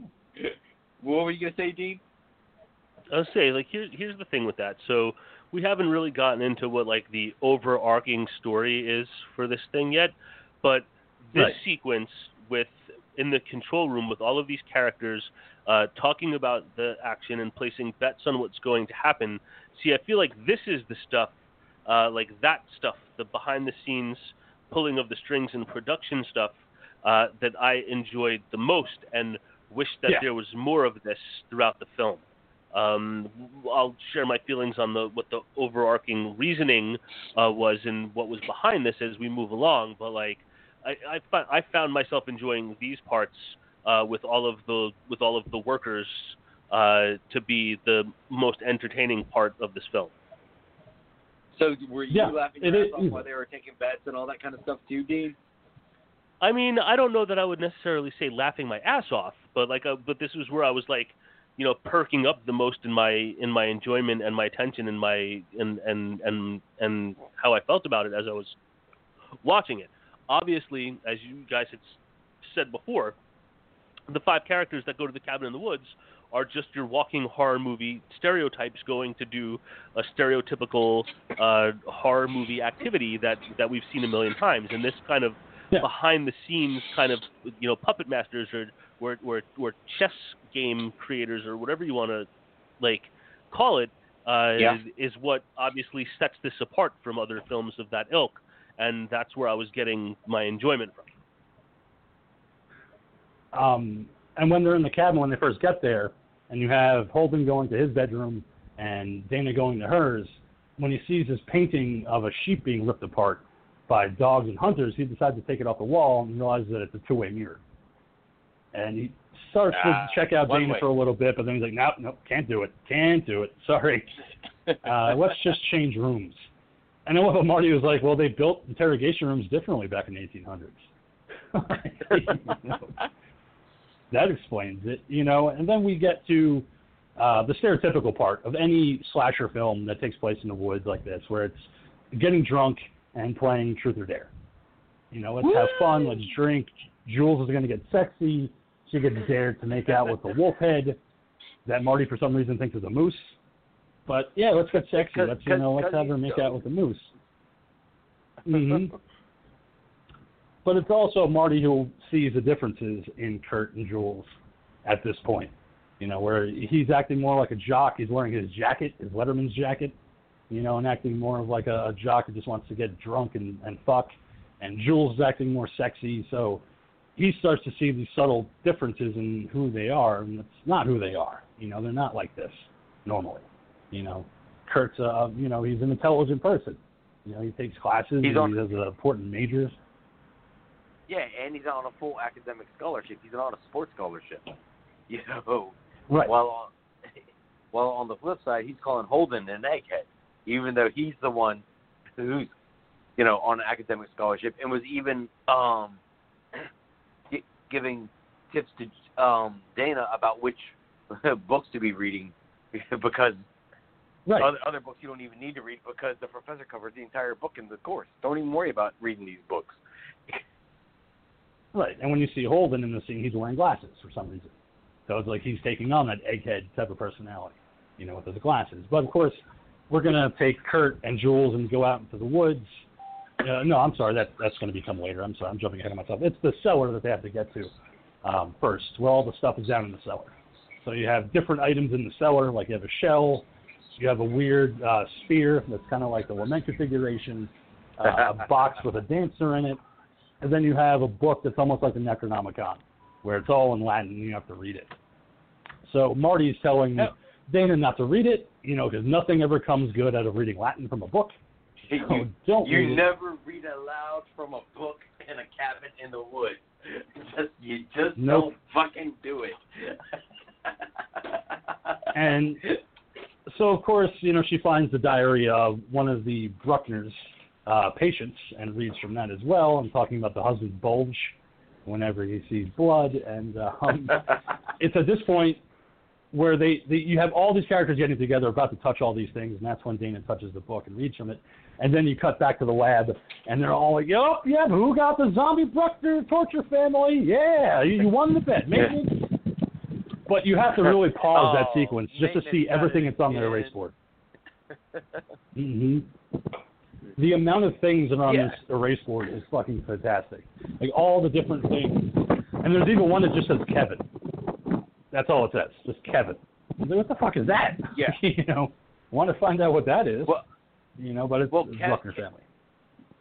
Kevin was supposed to be um pretty much a character like the mild mannered um cannibalistic character from Sin City. Oh, okay, all right, so that makes sense. That that was what Um, Kevin was supposed to be. But yeah, so the the Bruckner torture family is the winning, and I love the one the one worker that comes up there and she's like, "Well, I had zombies." And He's like, "Well, yes, you did, but no, this is the zombie Bruckner torture family. Not the same thing. Just like an elephant, it's not the same thing as an elephant seal." completely different completely category. different things. yeah. But like the, the the Dean has been saying about like the background stuff with this lab and all the people that are kind of puppet masters. This is what I really did enjoy is the fact that when Kurt and Jules leave into the woods to go have sex, they start pumping, uh, you know, just pheromones, gas into the air to get them really into the fucking mood. So it's like Jules Well, is like, I don't want to fuck. It's just weird. This is gross. It's the woods. And he's like, No, don't worry, baby. Don't worry. yeah, but then they're also so they're doing things like controlling the moonlight as well. You know, you know things like that. You know, 'cause Pheromones. they they do a switch. The temperature. And Mhm. uh, yeah, that was the other thing too. Is they raised the temperature in the area, um, so it was more comfortable. And then they c- were controlling the moonlight. And they actually highlighted an area to make out on the ground for. hmm Yeah, that perfect spot. So they can lay down and have sex, and that's when Jules finally agrees. And once you get to see the tits, you see everybody in the lab staring at her, just checking out those boobs. Yeah. everybody is gathered for this one particular moment. He's like, all right, all right, everybody break it up. We've seen enough. Go back and do your jobs. oh. But as they start to get it on, this is when we get introduced to one of the Bruckner family, who immediately attacks Kurt and then also Jules. And they have a little bit of a knocked out, drag out fight before Jules is dragged away by the family to be ultimately decapitated. We don't get to see it, unfortunately, because PG 13, but we do get a good decapitated head following the sequence. Well, we don't get to see it, but you you you still get the sprawl though.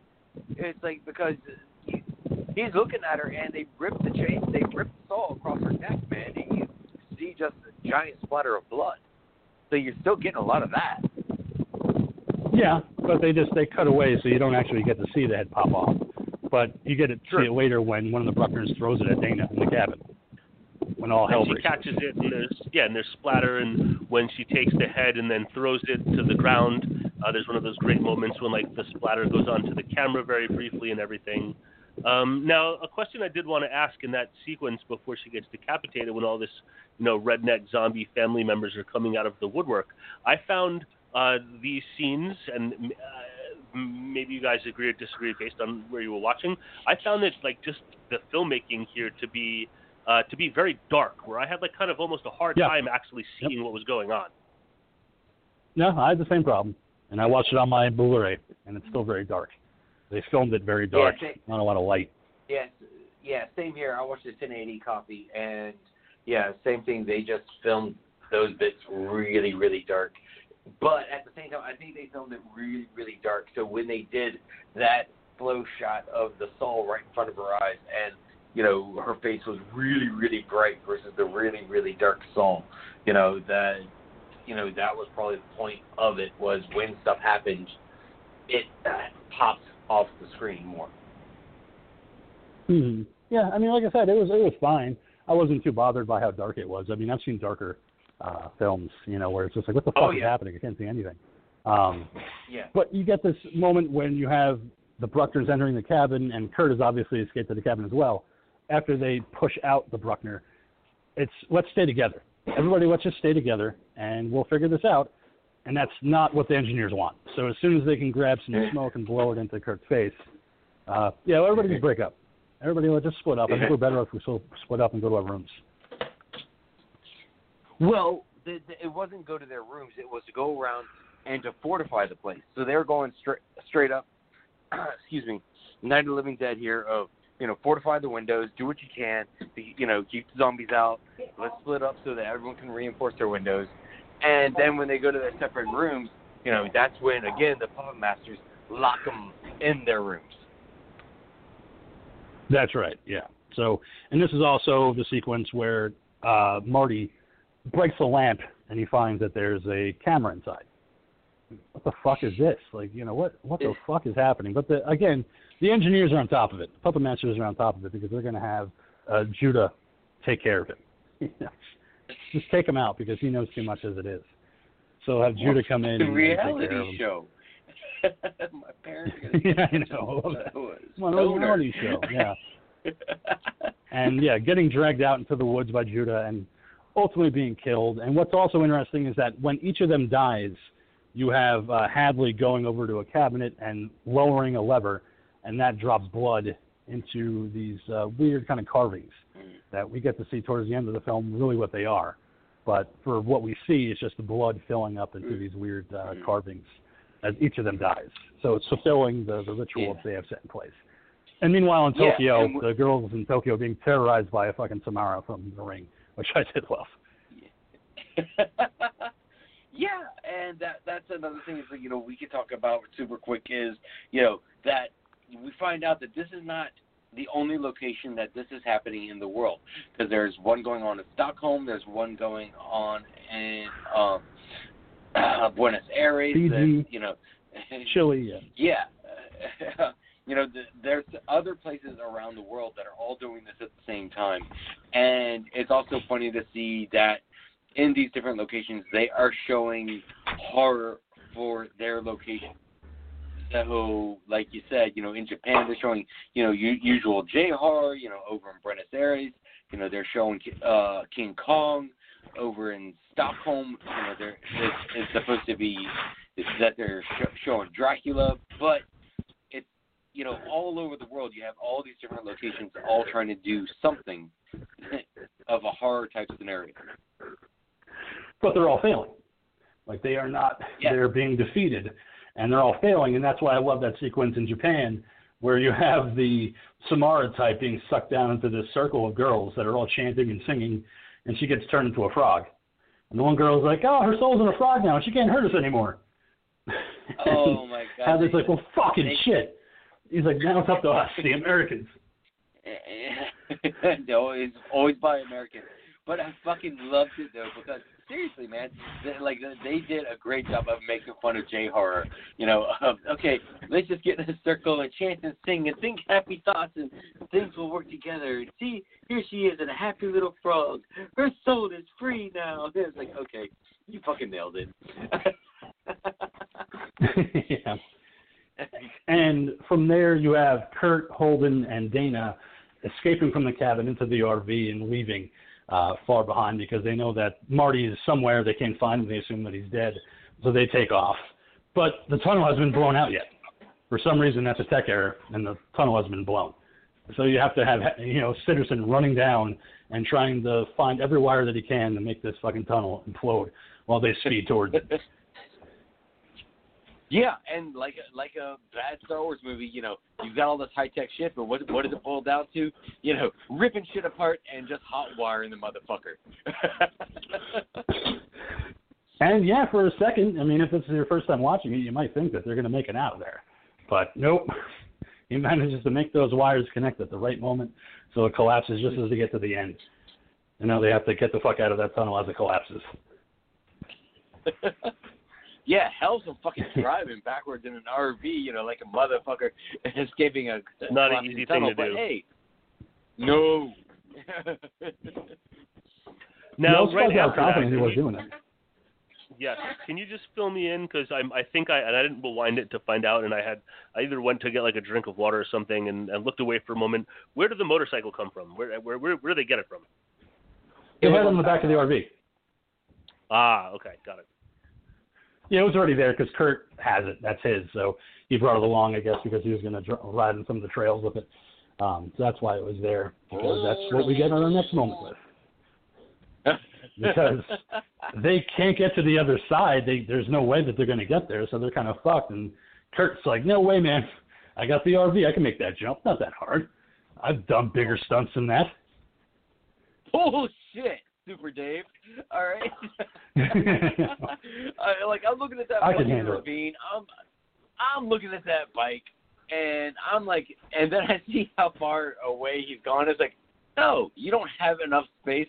You don't have enough ramp, and you you think you can fucking clear that? Okay, show me what you show me what you got, Thor. Honestly, if that force field wasn't there, I think he could have made it because he had fucking No. height on that jump. No, no, no. He was pretty no, fucking high up. No, he had no ramp, and he. I, I'm just saying, I've watched plenty of motorcycle stunts. Okay, you need way more shit than what he had. Okay, is all I'm saying. All right, but either way, I mean, he's not making it anyway. yeah, doesn't really matter because as soon as he makes that jump high in the air, he crashes against the force field and then just comes tumbling down. And I loved it because they held on that shot of the motorcycle just tumbling and tumbling and tumbling down, just hitting the side of that force field all the way down. It was Yeah. great. and then him, and just him too, just punk, punk, punk, punk, punk, punk, punk, and it just kept Yeah. going and going and going, like. Well, and that's when Holden and Dana realized that their experience this entire time has been staged. Like that force field is enough to convince them like we're fucked. You know, we're obviously in some Yeah. kind of a simulation of some sort, but fuck it, let's get back in the RV and drive back to the cabin. We'll drive back to the woods if we Right. have to. We'll figure out a way out. Yeah, but th- Seems that's when Dana enough. starts to realize that. Yeah, well, that's when Dana starts to realize Marty was right. You know, it's got to be fucking puppet masters of some kind, man. You know, but you know, they go, they're they're taking off, and uh, Holden gets, yeah, kind of. Oh yeah, right through the fucking head. yeah. And the RV crashes into the water with uh, one of the Bruckners trying to grab at Dana as she escapes and lands onto the dock. You know, which might even be in Crystal Lake, who knows? But you know, seeing her kind of flop onto the deck and just take that breath and just be like, "What the fuck? Am, where am I? Everybody's fucking dead. I'm alone." And then you cut to the huge celebration in the lab. Party time! Tequila is my lady. time to cue the REO Speedwagon. Everybody's sucking down beers, congratulating each other, and you have the the guard saying, "Well, she's still alive. Like what? Like aren't they all supposed to die?" Well, no, the virgin. That's that's optional, so it doesn't really matter. And in the background, you see her being attacked by the Bruckner, yeah. just being swung around Yeah. like a rag doll. Yeah, because they say she doesn't have to die. She she uh she she just has to be uh tortured a lot. So they That's right. REO Speedwagon, REO Speedwagon playing happy as fuck. Everyone's in there got their mar- martinis and shit like that. People are trying to hook up like it's fucking New Year's Eve, you know, in an office party or something like that. And Hey, I'm the an intern. I'm the intern, guys. and in the background, she's like getting straight up Friday the 13th treatment, like you said, of just, just getting thrown all over the fucking dock to REO Speedwagon playing in the background. Oh yeah, there's blood. The Bruckner pukes up a bunch of blood at one point when he's attacking her. So it's like, yeah, they're not even paying attention to it because it doesn't really matter until we get a phone call from the red phone. Like, uh, Oh, shit. shit. Cut the music. you know, let's uh, let's see what they have to talk about. yeah. and, And when Hadley answers yeah. it, you find out from the director that uh, Marty survived. He didn't die. So now you have two. So yeah, we're Are not you sure? we should be celebrating just yet. Seems dead. but no. Because we cut back to the dock and Marty comes in and saves her by hitting the Bruckner with his bomb and knocking him into the water and making Coolest- escape. Because Marty ever. yeah, it's awesome. You know, and it's a good weapon because it gets them time to escape to where Marty has found this entryway into an underground lab. And that's where we're going to go, you know, now because we got to get the fuck out of here. You know, everything's been set up. This is all a trap, you know, now we got to make our escape. Yeah, and it gets to this funky ass bunker. They work their th- way through, you know, and apparently that's why the demolitions for the cave didn't work is because Marty had been there ripping out wires and totally fucked up their shit. So yeah, uh, he was just in there just ripping shit out, trying to fuck up shit, and it turns out that that was what fucked up the tunnel. But then he f- finds a passageway and leads to an elevator, and they think it goes down. So they say, "Fuck it, let's just go mm-hmm. in this thing and see what happens." So they My favorite part of the movie, you know, is Yeah. going into this elevator and it shifts around and you get to see all the different horror movie monsters. You know, you get to see the ballerina with the, the fucked up face, and you get to see the werewolves, and then you get to see the Hellraiser ripoffs, where he's got blades in his face Yeah. that he's carrying around the You suit. saw the Shining twins back there. Yeah, it's like Oh yeah, there was a gigantic spider. There was a clown. There was a unicorn. There was like all these different like mythical beasts and creatures and monsters. And you have Well, Dana uh, just bashing this window over and over again, like holy shit. Yeah. Well, in in this moment that I took as a tr- uh, quick nod to the movie Cube. All right, uh, this Yeah, this I would say that. Um, um, y- also one of the little Easter eggs that's in there is one of the sets of monsters that are in one of those cubes, or the Reavers, um, from Joss Whedon's Firefly series. Oh, okay. Yeah, I didn't notice that the Reavers. I was just too busy trying to figure out everything that was in those. Oh yeah, yeah. I was. Oh shit, There's dude. so I much. paused and and yeah, yeah. You know, if you could think of a horror person, you know, creature, it was in there. You know, fucking Exorcist. You had um, centipedes. You had you know giant spiders. You had uh actual alien like alien thing from Alien. Uh, you know, yeah, it was all fucking there, man.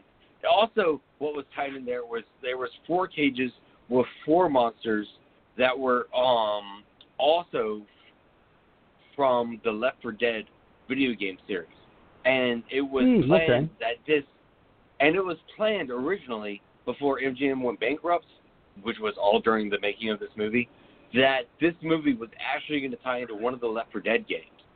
There's going to be a DLC cool. where you could, uh, where you could sit there and get some of the monsters from this movie into Left 4 Dead. Oh, that would have been definitely cool. Ah, it's unfortunate because I like the Left 4 Dead series.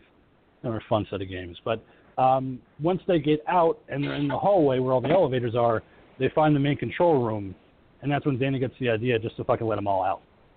And let's let Okay. all the monsters out.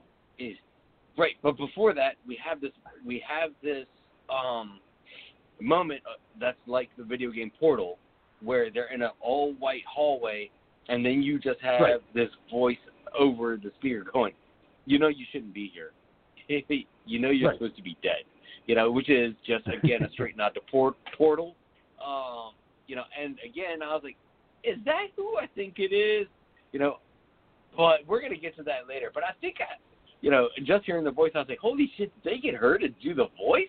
You know, but yeah, like you said, you know, Dana's like, fuck it. Let's get the party started. Oh, and does it ever get started? Once these elevator doors open up and all these soldiers come running out and they're doing battle, you have the gigantic fucking cobra just killing people. You have an evil clown with a knife who can't die and just keeps laughing over and over again as it stabs people. You know, it's You like it's just a, a hit list. yeah, so much had, stuff uh, going on in that sequence, and Uh-huh. like the the kind of manic pace and nonstop action uh, was great, and certainly like a super fun uh, you know ride through all of these different stereotypical horror creatures and monsters and whatnot. Uh, my issue here was just I thought that all of the CGI blood just looked fucking terrible. Um, Yeah. you know, and, Mhm. and I have that problem with CGI blood all of the time. Uh, but I feel too. like there was just so much of it that it just the more they kept adding in, like the worse it looked to me. But I thought this whole sequence was was super fun. It's such a seeing the unicorn run down the hallway and just spear one of the guys to the chest. like a fucking unicorn is evil. you know, all these Yeah, fucking things are happening. And And you even Yeah, had, ahead, had a rapey tree from you even had a rapey tree from Evil Dead in there. You had some Yes, Deadites yes. in there from Evil Dead. Um, but like, but on the side note though, what the um, Dean was saying was they they were actually using about 50-50 though. They were using about uh, they were actually using a lot of practical blood along with the CGI blood. They were actually using a ton of practical blood in a lot of those shots. I can see what he's talking about though, because there was a couple times where I did spot a lot of CGI blood for some of the sequences, Oh, yeah, and it yeah, does yeah. take you out a little bit. But the actual practical blood in some of the sequences is great. Um, like when the when the soldier that's protecting Sitterson and Hadley ends up getting grabbed, you know, by the all the zombies. I was kind of hoping for a little bit more. You know, I really wanted to see a little bit more gore than what we got. I mean, I really wanted to see him be dissected. But you just get a little bit of intestine coming out, and you get him being attacked, and that's it. We got to cut Yeah. away because we're finally getting Hadley's wish of seeing a merman. That's all he's wanted to see this entire time is the fucking merman. And it's the merman that ultimately causes him to die. I just love that. You gotta be kidding me. Oh, come on, man. And then when the merman sits there, clamp, clamps down on him, and and when he clamps down on him, you see all this blood spew out of the blowhole on the top. yeah. Yeah, it's great. And Um, and the Hmm? the other thing is, I was really impressed with how almost all the monsters were practical. Um, yeah, the, the, like I was really surprised to hear how many of the monsters were actually practical. Um, some of them were practical with CGI over top of them, but like almost, like seriously, almost all of it was practical. I was really, really fucking impressed that uh, Joss Whedon was really pushing that they went practical. Yeah, and it, it shows in some of the sequences where you could tell that it's a practical versus a CGI. I mean, I love the hallway after all the devastation, and then you just have the one arm falling to the floor. and just a couple of zombies You know, punching ever so slightly. Yeah. and you see that Patience Bruckner, you know, managed to get into the elevator after everything has happened. You know, she just pops up from the elevator and starts making her way through the halls. well, she's She not going to miss who the she can, party, you know. No, she's got to see who she can axe death. Um, but as all this happens, you have Dana and Marty running down into the basement of this lab, which has all these etchings into the walls that are all filled with blood. And it's the, the five designations of who they are. You know, the fool, the whore, the athlete, the brain, the you know, and then the virgin. So it's like Yep. all the representations of who they are. And we get this explanation from none other than Sigourney Weaver, the director. Ripley is I fucking like the director. Yeah, I like I literally screamed like a little girl when she showed up because I because when I thought I, that was her over the you know intercom, I was like, oh wow, they got her to do the voice, and then when she actually showed up, I was like, oh shit, yay! and yeah, It was definitely a great is- Yeah. Yeah, and then she's there for the information dump about why all of this is happening. And it, it, it at this point, it kind of, for me anyway, it takes an H.P. Lovecraft kind of turn, where you're talking about the ancient ones and how they're the real Yeah. gods, and to appease them, you have to have rituals and you have to have sacrifices. So with these people being killed, it's kind of like you know just in for a penny, in for a pound, where it's like you know we're sacrificing one person to save millions. Yeah, So, you know, five people is nothing compared to the millions that could be saved across the world. And of course, all these have failed, including the Americans now. But it's the director that keeps urging Dana to kill Marty. Marty's the virgin, but he's also the fool. Because obviously Dana's had sex before. So just kill him, and you're going to save the world. You know, it's kind of an easy thing. Like, yeah, I know you're going to miss him. At the same time, just take him out. Because you do not want these o- ancient ones to take over the world. and it's weird because we we don't have this moment of long hesitation or anything like that. You know, if he's my friend, blah blah blah, I can't do that. She imme- you know, because he's talking to the director, going, you know, what are you talking about? And in the background, she's instantly raising the gun. She's not even pausing. You know, she he, No. there is no internal struggle struggle there. You know, because she immediately understands that yeah, if they do the sacrifice right, they can save the entire world. And of course, You know, Marty is she's, shocked at she's this getting what the director said. Yeah. Yeah, and Marty is shocked. Like, what the fuck? You'd actually kill me? Like, you would actually take me out? And he's like, mm-hmm. well, it's for the good of the world. But luckily, there's one werewolf left to attack Dana, and take her out for a minute or two as she's being attacked. And that's what leads to the fight between Marty and the director, where he's just, eh, you know, I'll take you out too, bitch. you know, I don't care. And it's awesome to see Sigourney Weaver getting in a fucking fist fight. You know, because again, she's no spring chicken, but damn, you know, she can still fucking deliver her shit, man. I don't know if that was actually her or if it was a stunt woman, but damn, I was just, it was great to see her getting a knockdown, drag out fight, and beat the shit out of Marty. yeah. And while this is all going on, a werewolf is coming up, and that werewolf is the only is, is like one of the main reasons Sigourney Weaver decided to do this movie is because she's never she said she'd never done a movie with a werewolf, which is why she wanted to do it. That's It's pretty a funny cool. Reason for that. taking a film. For I like. Sigourney Weaver, who like you know has been in some like some of the most legendary, you know, arguably the you know the most legendary genre fare, Uh, but her her career uh, as a whole, um, you know, she's been in all kinds of films. She's not just like a genre actress. Um, you know, Yeah, she's done all like she's done drama and she's done comedy and you know she's been in all kinds. So for her to be in this because she's never been in a film with a werewolf, like that's quite a funny little uh, tidbit there.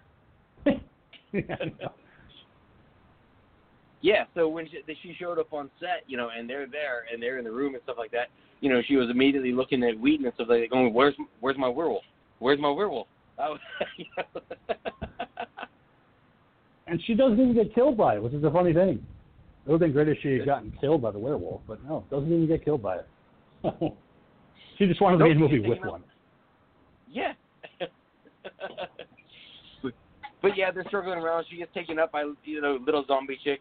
You know, stoner guy proceeds to throw her over overboard.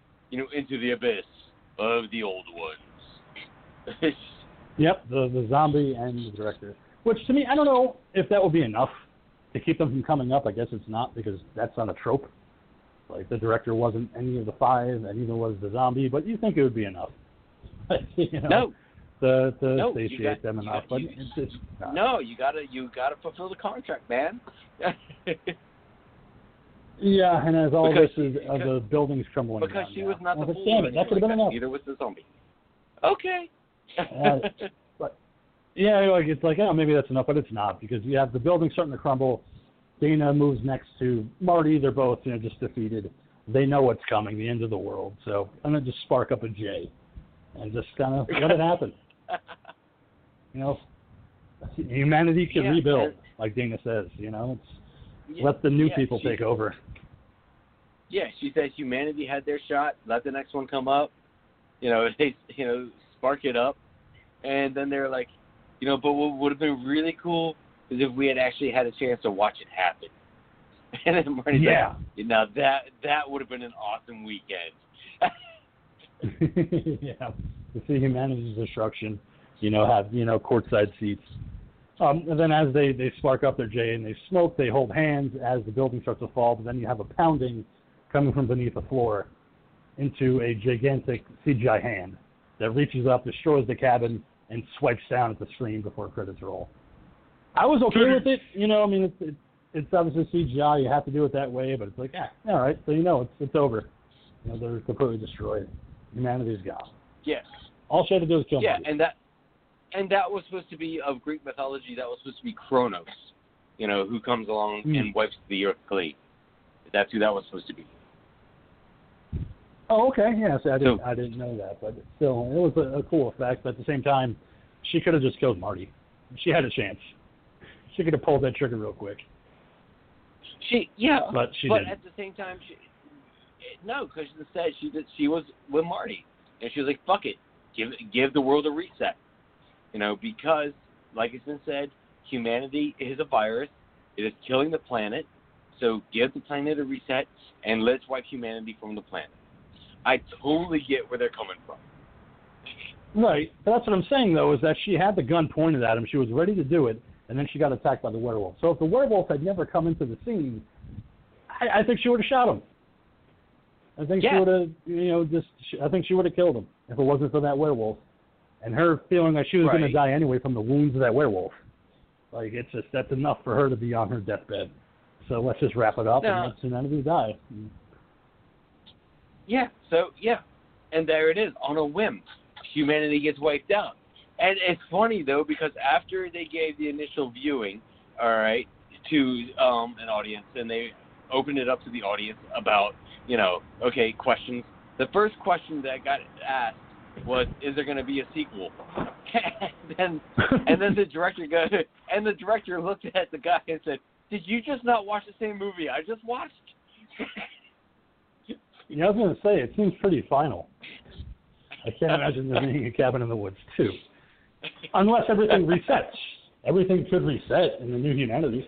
You know, cut to a couple years later, they got to appease the gods once more. I mean, who knows? I mean, I, I honestly But- don't know, but you have to appease the gods once more, but like the entire uh, organization that was put together to do what needed to be done to appease the gods has been completely uh, destroyed, and uh, everyone is dead and has been eliminated. So, uh, the gods of you know of course have magical godly powers and everything, but how will they how do they put that all back together all over the world? You don't Yeah, because I mean, humanity is gone. and it's just the old gods once more. So that makes more sense. You know, there's not going to be any rebuild. It's just the old gods taking over. So that makes a little bit more sense. I mean, I, I wouldn't honestly want a sequel to Cabin in the Woods. I think it's just a great standalone. You know, it's a great standalone movie. You know, it does what it has to do. It's funny, very meta. You know, it's it's definitely kind of like a love hate letter to horror films. Like we love these Yeah, movies and- at the same time. Look how stupid you are for liking them because they're so predictable. Uh, And when you're a horror fan, that's what makes it fun watching this movie is that there's all this extra stuff in there for you to catch as a horror fan.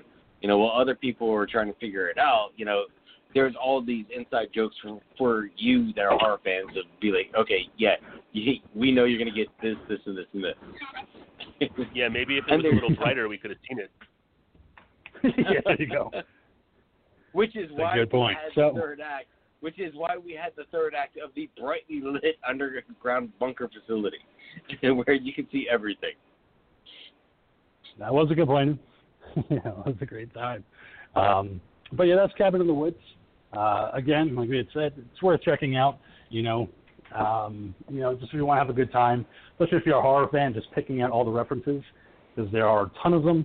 Um, but next week uh, we go back to the Ghoul for his film pick, and it looks like it's going to be David Cronenberg's Scanners, which I think has been a long time coming on this show.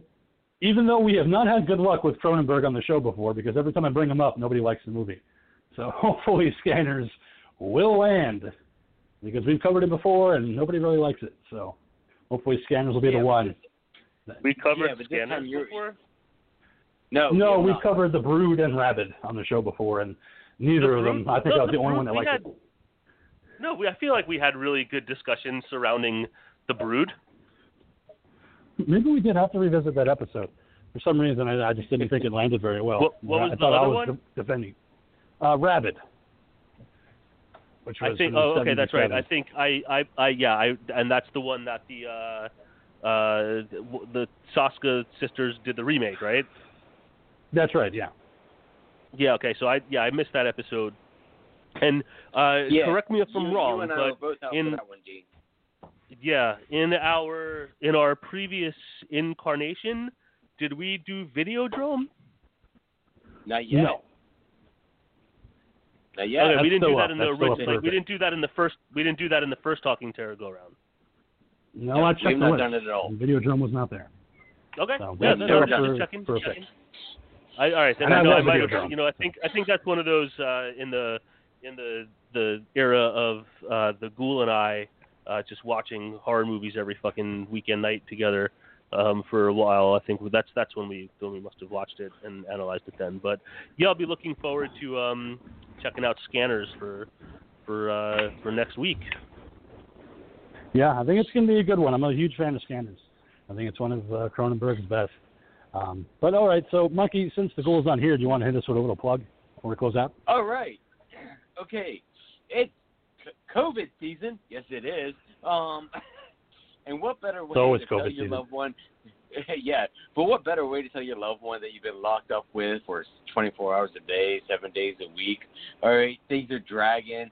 Things are maybe getting a little bit slow in the bedroom, you know. But you can change that by showing a little bit of affection to your wife, your girlfriend, your boyfriend, you know, your dog. We don't really care. We don't judge.